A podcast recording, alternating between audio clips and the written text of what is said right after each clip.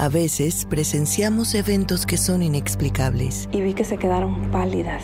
Y yo así les dije, ¿qué pasó? Y vieron a la niña detrás de mí. Acompáñanos cada semana. Te presentamos historias como estas, contadas por gente como nosotros en todo Latinoamérica y el mundo. Testimoniales reales, relatados por la gente que lo vivió en carne propia y juran que realmente ocurrió.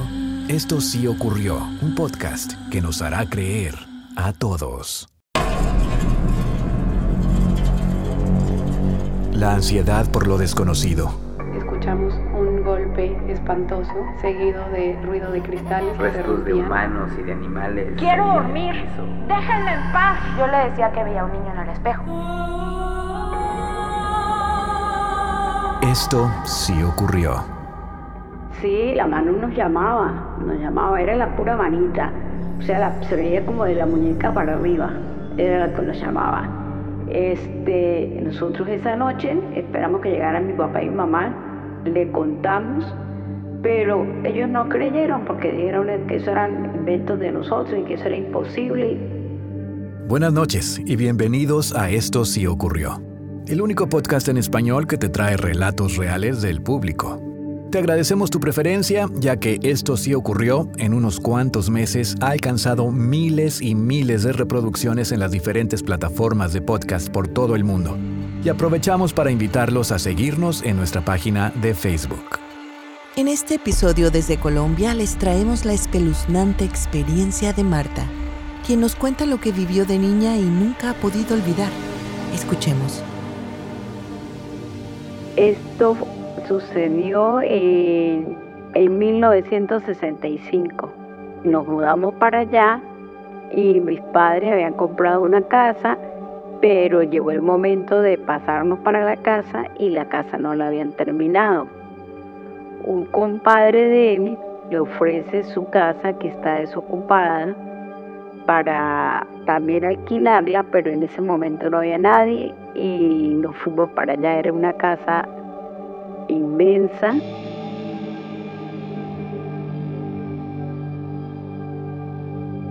Tenía tres patios y en el primer patio había una, al final del, patio había un cuarto en puro vidrio. el cual a nosotros como estábamos pequeños nos llamaba muchísimo la atención ese cuarto. Bueno, habían como pasillos, era una casa antigua, habían pasillos, muchos cuartos, porque tenía como siete cuartos esa casa. Para nosotros era inmensa.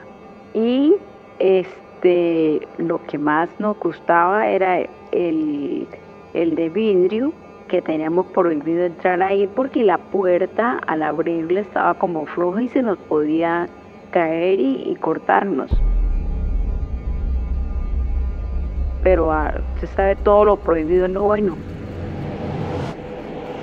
Marta y sus hermanos obedecen a sus padres por un tiempo, pero a veces la curiosidad infantil puede más que cualquier cosa. Bueno, en la noche que, la primera noche que se nos apareció la mano, estábamos mis cinco hermanos y yo. Mi papá y mi mamá se habían ido para cine y nos advirtieron que para allá no fuéramos, sino que jugáramos en el jardín, en el primer patio tranquilo, pero para allá no. Cuando ya vimos que ellos se fueron, nosotros aprovechamos y nos metimos ahí. Estábamos jugando como a las 11 de la noche, uno de mis hermanos voltea a mirar y dice, mira, hay una lucecita, pero pensamos que eran de esos mm, candelillas que le dicen, unos animalitos que prenden y apagan de noche, como luciérnagas, también le dicen candelillas. Y entonces nos quedamos mirando fijamente y era la luz se prendía y se apagaba, pero de repente aparecía una manita y nos llamaba. Cuando nos dimos cuenta que era una mano, todos corriendo para el cuarto a esperar que llegara mi papá para contarle. Roberto Rumix, experto e investigador paranormal, nos explica a qué se debe este fenómeno del cual Marta y sus hermanos fueron testigos. Eh, claro, A lo largo de los anales de la investigación paranormal existen numerosos relatos de individuos que han presenciado estas apariciones cerca de lugares donde se sepultó a alguien sin el conocimiento público, ya sea porque fue un asesinato, porque se trató de esconder un crimen, porque fue un accidente y nadie lo supo. Y estas manifestaciones espectrales a menudo son denominadas espíritus eh, ligados a la tierra. Eh, y, esos espíritus pues, pues, han despertado el interés tanto de escépticos como de creyentes. Se cree que estas almas, por razones diversas, pueden no haber encontrado la paz o se sienten atados a su lugar de descanso, eh, manifestándose ante ciertas personas en momentos específicos, como es el, caso de este relato. Eh, y bueno, aunque la evidencia científica concreta aún se esquiva, las, las numerosas experiencias similares compartidas en diversas culturas por todo el mundo y a lo largo del tiempo sugieren que hay algo más allá de la mera coincidencia o sugestión eh, es un fenómeno que continuamente nos reta a explorar más allá de lo que entendemos como realidad.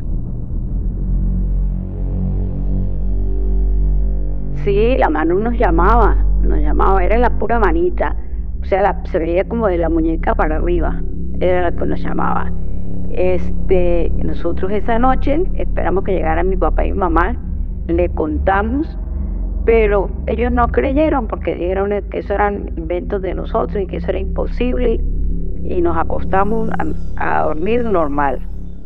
Los niños comenzaron a dudar si realmente habían visto aquella mano llamarlos desde la oscuridad, pero una semana después, durante otra salida de sus padres, decidieron ir al lugar prohibido a jugar y comprobar si fue su imaginación o no.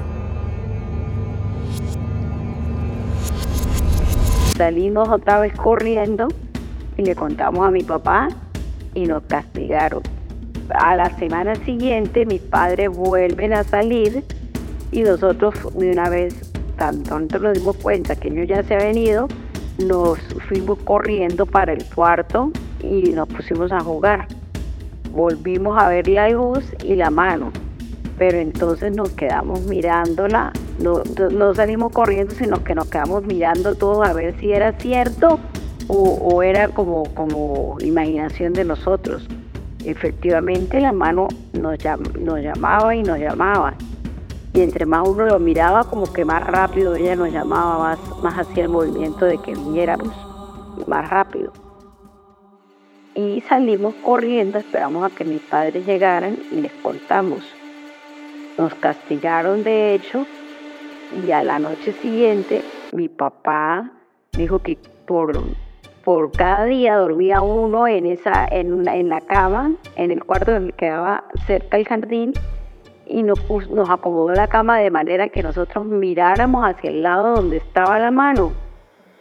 Entonces, sí, así fue. Cada uno, el mayor, yo, yo, era, yo soy la más pequeña, el mayor fue el primero que durmió. O sea, nos castigaron ahí viendo hacia allá. Sí, sí, en el cuarto que quedaba hacia allá, hacia el jardín y nos acomodó la cama de manera que nosotros a ver si era verdad. Esa noche que me tocó a mí, todos durmieron, pero todos se, quedaron callados y, y se tapaban.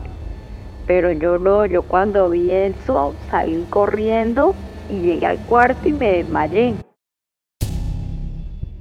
Ante esta reacción inesperada de Marta, su padre por fin comienza a creer que sus hijos realmente son testigos de algo inexplicable. Pero, ¿cuál podría ser la causa de estos acontecimientos? La espeluznante respuesta después de esta breve pausa. En 1965, Marta y su familia se mudaron a Cúcuta, en Colombia, y mientras esperaban que su casa terminara de ser construida, rentaron una enorme propiedad a un compadre de su papá, donde en un cuarto en uno de los patios, ella y sus hermanos veían la aparición física de una mano que con señas los invitaba a acercarse. Después de varios castigos y regaños, por fin el padre de Marta les cree cuando Marta se desmaya del susto al volver a ver la fantasmal mano.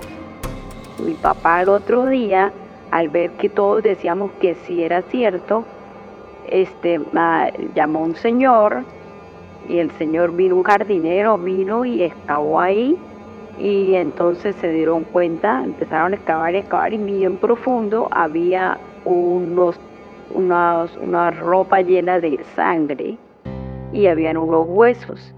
En una caja, en, como en un baulito, habían como unos papeles que jamás supimos de quién eran. Y entonces ahí fue, cuando mi papá efectivamente se dio cuenta que eso era cierto. Trajeron un cura y rezaron ahí y nunca más volvió a aparecer esa mano porque después nosotros salíamos a jugar y tirábamos y no, nunca más volvió a aparecer la mano.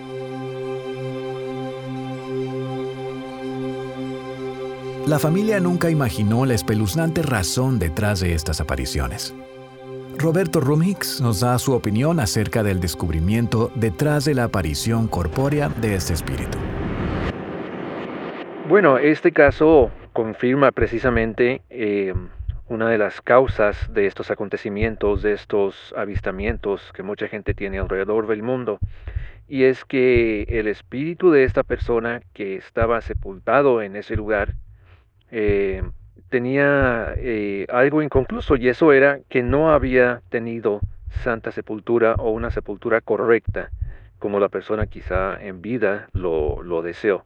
Entonces, el hecho de que se acercara o, llamara más bien a los niños, em, que, siempre los niños tienen una cuestión muy inocente, eh, todavía no están envueltos tanto en este mundo y son perceptibles a muchas cosas que, que nosotros ya como adultos no lo somos.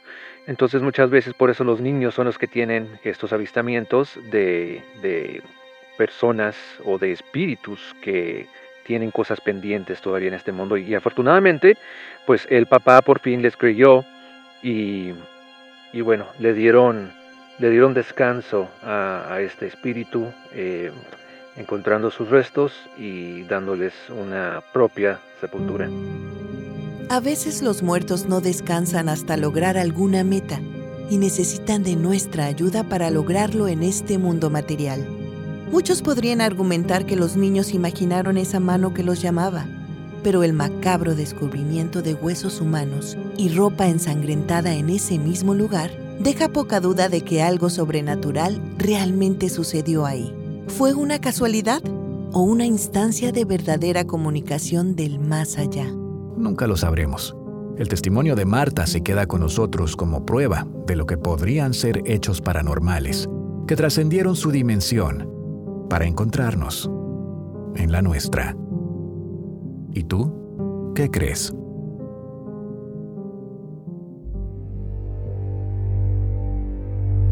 Estamos buscando personas que tengan historias paranormales para compartir con nosotros en nuestro próximo episodio.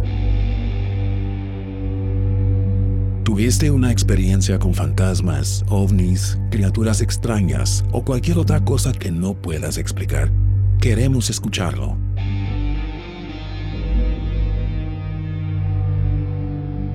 Si tienes una historia que quieras compartir, por favor, comunícate con nosotros a través de nuestra página de Facebook. Nos encantaría hablar contigo y escuchar lo que tienes que decir. Si siempre has querido hablar sobre una experiencia paranormal que has tenido, esta es tu oportunidad.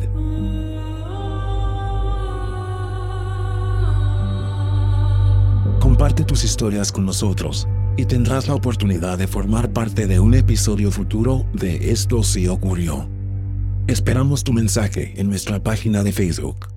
Gracias y te esperamos en el próximo episodio de Esto sí ocurrió. A veces presenciamos eventos que son inexplicables. Y vi que se quedaron pálidas. Y yo así les dije, ¿qué pasó? Y vieron a la niña detrás de mí. Acompáñanos cada semana. Te presentamos historias como estas, contadas por gente como nosotros en todo Latinoamérica y el mundo. Testimoniales reales, relatados por la gente que lo vivió en carne propia y juran que realmente ocurrió. Esto sí ocurrió, un podcast que nos hará creer a todos.